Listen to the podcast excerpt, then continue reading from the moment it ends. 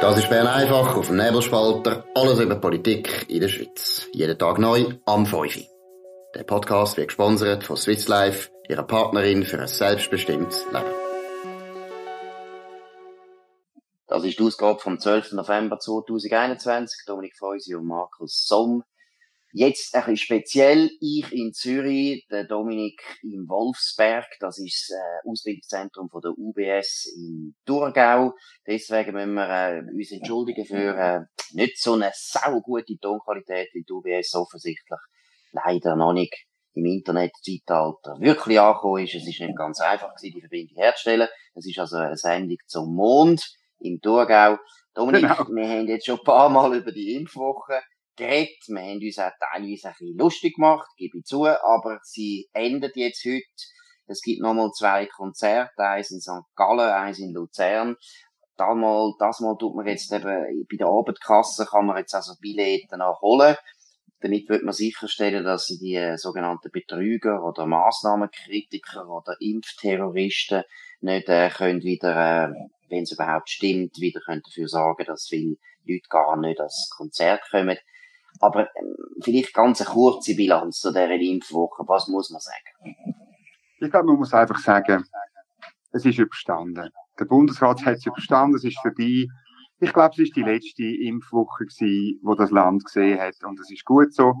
Ähm, eben auch zu dieser These, dass da Impfverweigerer Billett äh, gebucht haben, um sozusagen die Konzerte zu sabotieren. Äh, heute hat äh, Ticketcorner auf verschiedenen Kanälen gesagt, dass es keine Anzeichen gibt, dass das stimmt, oder man versucht sozusagen wieder die Schuld am Flop von dieser Woche ähm, wieder den Gegner von dem Zertifikat in die Schuhe zu schieben, finde ich, finde ich nicht gut, oder? Weil an sich ist, ist das ganze Konzept schon ein bisschen verhauen gewesen. Aber eben, es ist für mich, gewisse Sachen muss man vielleicht einmal ausprobieren. Leider sind sie sehr teuer, aber es ist teuer. Gut, mit dem lassen wir es jetzt aber wenden, tun das nicht mehr weiter kommentieren das langt, aber wir haben andere Themen, die wichtig sind, die in dem Sinne mit der Impfwoche zu tun haben, nämlich mit dem Alain Berse. Du hast im Nebelspalter heute eine sehr gute Auslegeordnung mal gemacht. Was sind eigentlich die offenen Fragen in dieser ganzen Affäre Alain Berse, wo die Weltwoche angestoßen hat. Die NZZ äh, am Sonntag hat dann auch noch weitere Beiträge zugebracht. Äh, ganz, ganz kurz zusammengefasst, Dominik, um was geht's eigentlich? Ja, ich habe einfach in der Folge von diesen Berichterstattungen, wie du es erwähnt hast, probiert ein auszusehen, was wirklich passiert ist. Und man kommt da eigentlich auf eine, eine Mauer des Schweigens. Ähm, es redet niemand äh, mit einem ähm, oder und schon gar nicht irgendwie on record.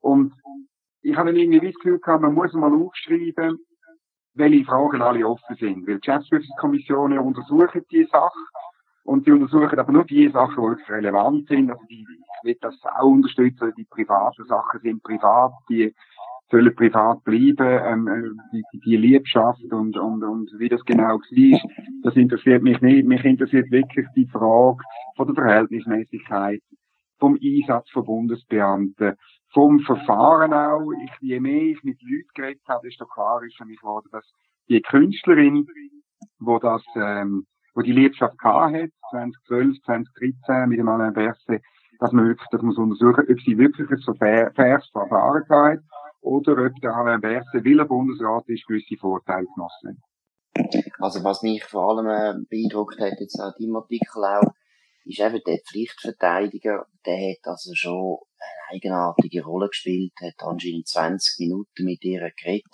Und genau. hat sie dann schon den, eigentlich ja, dazu gebracht, dass sie wichtige Aussagen widerrufen hat und sie hat vor allem auch sie ist einverstanden gewesen, dass man, dass man das auch ganz ohne Prozess oder ohne Verfahren tut lösen. Da kann man da dazu noch sagen. Ja, eben, das ist, also es kommt ein bisschen raus aus dem Bericht einerseits von der Weltwoche, andererseits auch aus dem Strafbefehl, ähm, wo wir ähm, auch haben, also anonymisiert. Und es kommt raus, dass, dass er offensichtlich sehr kurz mit ihr geredet hat. Vielleicht hat er später noch ähm, beim Aushandeln von dem Deal, von dem Strafbefehl noch eine Rolle gespielt. Wissen wir alles nicht so genau. Aber es ist schon ein bisschen komisch, ähm, die Rolle, die er hat. Man muss sich vorstellen, die Frau, die kommt auf Bern, ähm, redet 20 Minuten mit ihrem Anwalt und dann tut sie ihre Aussagen komplett ins Gegenteil verkehren. So schildern es auch noch die Welt.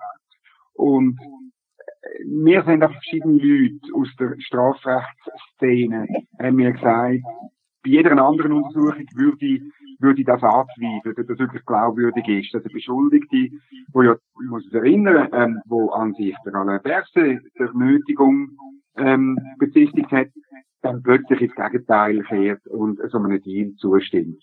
Und welche Rolle da wer gespielt hat, das muss man wirklich genau anschauen. Also es könnte sein, also man hat Druck auf sie auf, ausgeübt, es könnte sein, dass sie unter dem massiven Druck letztlich zusammengebrochen ist und darum ähm, ihre, ihre, ihre These völlig, völlig geändert hat. Und das wäre eigentlich nicht ein faires Verfahren. Faire Verfahren gehören zu einem Rechtsstaat. Und das ist wirklich die Frage, was hat der Pflichtverteidiger genau gemacht? Und es ist die Frage, was die Untersucherin, also die Bundesanwältin, äh, was sie gemacht hat, hat sie von Anfang an richtig äh, dem, dem Strafduell geschafft oder, oder hat sie eben, und das wäre ihre Pflicht, die ganze Sache auch untersucht aus ihrer Perspektive, oder? also aus der Opferperspektive, ähm, äh, wo es eben möglicherweise auch gibt. Weil in dem Fall ist vermutlich nicht so klar, wer Opfer und wer Täter ist. Gut, ich meine, man muss also schon wieder noch betonen, Opfer ist schon recht, aber also meine, sie erpresst und Erpressung finde mhm. ich also gar, gar nicht gut und das ist, äh, das geht nicht, das ist äh, kriminell. Sie hat ja. den Bundeseuropäer erpresst, nicht er sie. Wie die Liebesbeziehung angefangen hat, wie sie äh, verlaufen ist, das wissen wir natürlich alles nicht. Äh, das ist auch in dem Sinne nicht so wichtig, aber man muss gleich immer wieder betonen, hey, das ist eine Erpressung gewesen und in dem Sinne hätte er sich dort auch müssen wehren. Er hat meiner Meinung nach auch das Richtige gemacht, er hat nämlich eine Anzeige gemacht, genau. das ist auch gut gewesen. Ja. Aber es bleibt bei dem, was du völlig zu Recht äh, gesagt hast, das ist nicht ganz, äh, irgendwo ist das nicht ganz normal, wie das denn verlaufen ist mit dem Pflichtverteidiger. Ich finde vor allem eben den Pflichtverteidiger müssen wir wirklich mal klar untersuchen. Du tust ja noch schildern, dass er unglaubliches Honorar hat können einstreichen. Er hat unglaublich viele Stunden können aufschreiben. 20 Minuten mit den Beschuldigten reden ist also äh, 20 Minuten, das wissen wir, und der Rest ist dann ein bisschen unklar, was er da noch alles gemacht hat. Also es sind schon viele offene Fragen, aber kann man denn eigentlich mal davon ausgehen, dass da noch etwas geklärt wird, oder ist das einfach vorbei? Hat alle Verse alles überstanden? Oder was ist da deine Einschätzung, was hörst du in Bern? Ja, also die Geschäftsprüfungskommission untersucht äh, den Vorfall. Ich weiß aber nicht, und, und die Geschäftsprüfungskommission ist im Vergleich zu anderen Kommissionen relativ äh, verschwiegen. Ähm, ich weiß nicht, wie man das genau macht und wie der Zeitplan ist, aber man untersucht. Es ist einfach, ich meine, ich habe den Artikel auch geschrieben, weil ich davon ausgehe, dass die Geschäftsprüfungskommission irgendwann ein Bericht macht und eine Medienmitteilung dazu, wo relativ äh, schwammig und relativ äh, unklar ist, ob man denn wirklich dieser Sache auf den Grund gegangen ist. Äh, und wenn du so fragst, klar, der Alain Berset hat es überstanden, aus verschiedenen Gründen, außer dass sie wirklich jetzt noch, noch mehr raus. Aber ähm, ich finde wirklich, die Fragen, die ich aufgeschrieben habe, so ein bisschen, insbesondere die Frau ein faires Verfahren gehabt, auch wenn sie eine Erpresserin, eine mutmaßliche Erpresserin ist, auch sie hat einen Anspruch auf ein faires Verfahren. Und ähm, da glaube ich schon, ähm, das müssen wir schon noch genau anschauen. Und ich hoffe einfach, dass machen wahrscheinlich werden das nie genau erfahren, muss ich ehrlich sagen. Okay, jetzt haben wir ja gesagt, dass du eben im Emmertingen bist, also auf dem fremden Planet im Thurgau, wo so weit weg ist, dass man dich fast nicht hört. Also, aber äh, was machst du da eigentlich und was geht's da? Ja, alle zwei Jahre ist das sogenannte Kolloquium vom Verein Zivilgesellschaft. Das ist ein spannender Verein, ähm, wo all zwei Jahre rund 120 Leute eben da auf, auf Ermatingen in den Wolfsberg eine alte Villa mit aussen dran rundum gebaut, noch ein Kongresszentrum einladen. Und es geht wirklich darum, Leute aus der ganzen Zivilgesellschaft einzuladen zu einem bestimmten Thema. Das ist heute, äh, geht um Europa. Ähm, der Konrad Hummler hat in der Eingangswort gesagt, äh, sieht, das Thema hat man vor zwei Jahren gewählt und man hat dann das Gefühl gehabt, ja, das ist dann genau richtig für einen Abstimmungskampf über Rahmenabkommen, das ist jetzt nicht der Fall. Und, aber man benutzt jetzt die Chance, um eine Auslegeordnung zu machen und vielleicht auch quer durch verschiedene Gruppen ein bisschen über das Wie weiter zu diskutieren. Also es ist sowohl Economy Suisse da, wie der Schweizerische Gewerkschaftsbund, die Europäische Bewegung, Operation Libero, dann Autonomie Suisse, Allianz Kompass Europa, Aktion für eine unabhängige, neutrale Schweiz. Es sind Leute aus halb Europa äh, da, ähm, aus, aus aus ähm, Institutionen von Großbritannien, von Frankreich, eine ehemalige Justizministerin und so weiter. Morgen gibt es ein Panel mit Exponenten von den vier Bundesratsparteien. Es ist einfach wirklich eine Diskussion und, und es ist ein gutes Forum, wo man, wo man so ein bisschen äh, ohne gerade irgendwie äh, riskieren, dass alles in den Medien kommt, ein bisschen kann diskutieren. Ich kann so viel sagen, die Eingangsreferat ist der Oliver Zimmer gewesen, wo, wo sehr gut darüber geredet oder wie, wie haben unterschiedlich Nation Building, also das Entstehen den Nationen in Europa in der Neuzeit, und das ist seine Epoche, wo er in Oxford Geschichte lehrt, ähm, war. Und er hat, hat herausgestellt, oder der Unterschied zwischen Frankreich und der Schweiz. Oder Frankreich sehr eine zentrale Nation, Staatsbildung, ein Projekt von der Eliten in Paris mit dem Höhepunkt von der Revolution. Er ist in die Quelle gegangen, er hat das zitiert und so weiter, von Pamphleten und so weiter. Und auf der anderen Seite eben die Schweiz, wo man eigentlich das Wort Nation Building ist schon, ist schon schwierig, oder?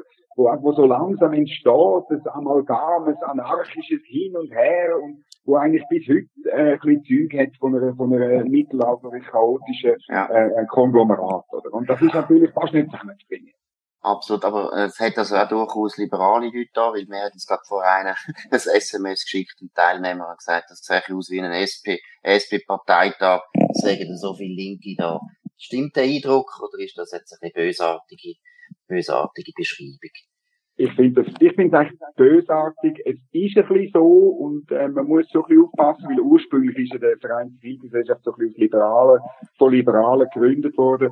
Ähm, äh, aber wir Liberalen, wir sind halt sehr tolerant, wir laden sehr viele Leute ein und auch, wir haben auch Bis wir uns selber auflösen. Wir sind so genau. tolerant, dass wir uns selber auflösen.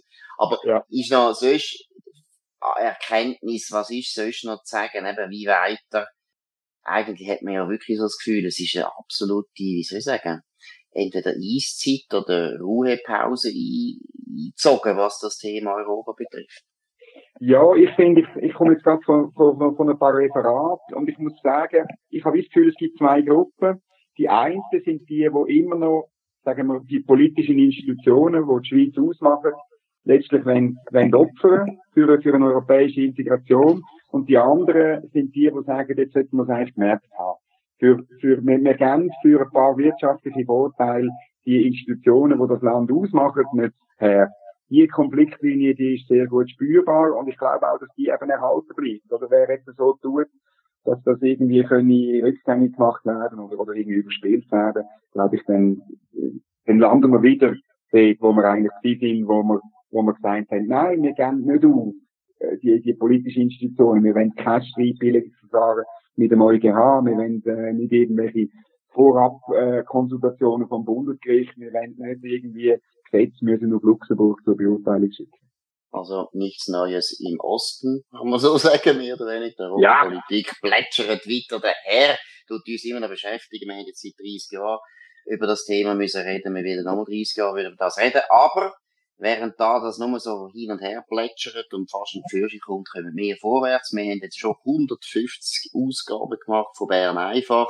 Genau. Äh, meiner Meinung nach ein gutes Jubiläum, wo wir jetzt auch wieder mal feiern müssen. Wir können uns natürlich auch noch selber die ganze Zeit belobigen. Aber wir wollen auch, dass unsere Hörer und Hörerinnen etwas davon haben. Und in dem Sinn haben wir auch ein Geschenk. Das ist die berühmte Überraschung, die der Dominik von uns gestern angekündigt hat. Dominik, um was geht's? Ja, wir haben gesagt, zur 150. Ausgabe von Bern einfach gibt 150 Probeabos gewinnen. 150 Probeabo für nebelspalter.ch, äh, wo drei Monate äh, dann gültig sind. Damit ihr da mitmachen könnt, müsst ihr einfach ein Mail machen auf wettbewerb.nebelspalter.ch. Ich wiederhole, wettbewerb.nebelspalter.ch jetzt gerade sofort schreiben und wir müssen schreiben, was ihr gut findet an Bern einfach und, und warum wir Bern einfach weiterempfehlen würden. Die ersten 150, die das machen, die können in Genuss von so einem dreimonatigen Probeabo. Ich freue mich auf möglichst viel Feedback von eurer Seite. Kann auch negativ sein. Zum Beispiel eben, dass man sehr mal Dinge besseres WLAN braucht. Ja, genau. Also ich habe das gerade betonen, weil wir sind ja so liberal und tolerant. Das heisst, bis zur Selbstauflösung. Ihr könnt also auch schreiben, dass es ein totaler Seich ist, was wir da erzählen. Dann können wir da auch ein Probeabo über. Vielleicht sogar noch ein speziell goldiges Probeabo. Aber das ist es von Bern einfach. Unter äh, sehr erschwerten Bedingungen. Die Ostschweiz ist leider immer noch nicht an die Schweiz angeschlossen worden. Aber äh, in dem Sinn wünschen wir noch einen schönen Abend. Dir, Dominik, auch noch ein paar interessante Erkenntnisse und gute Gespräche in Ermatingen. Wir sind wieder für euch da am nächsten Montag zur gleichen Zeit auf dem gleichen Kanal, nebelspalter.ch. Könnt uns abonnieren und wir wünschen ein gutes Wochenende. Das war Bern einfach auf dem Nebelspalter. Der Podcast wird gesponsert von Swiss Life, ihrer Partnerin für ein selbstbestimmtes Leben. Den Podcast könnt ihr auf nebelspalter.ch abladen und auf allen gängigen Plattformen wie Spotify oder Apple Podcast und so weiter.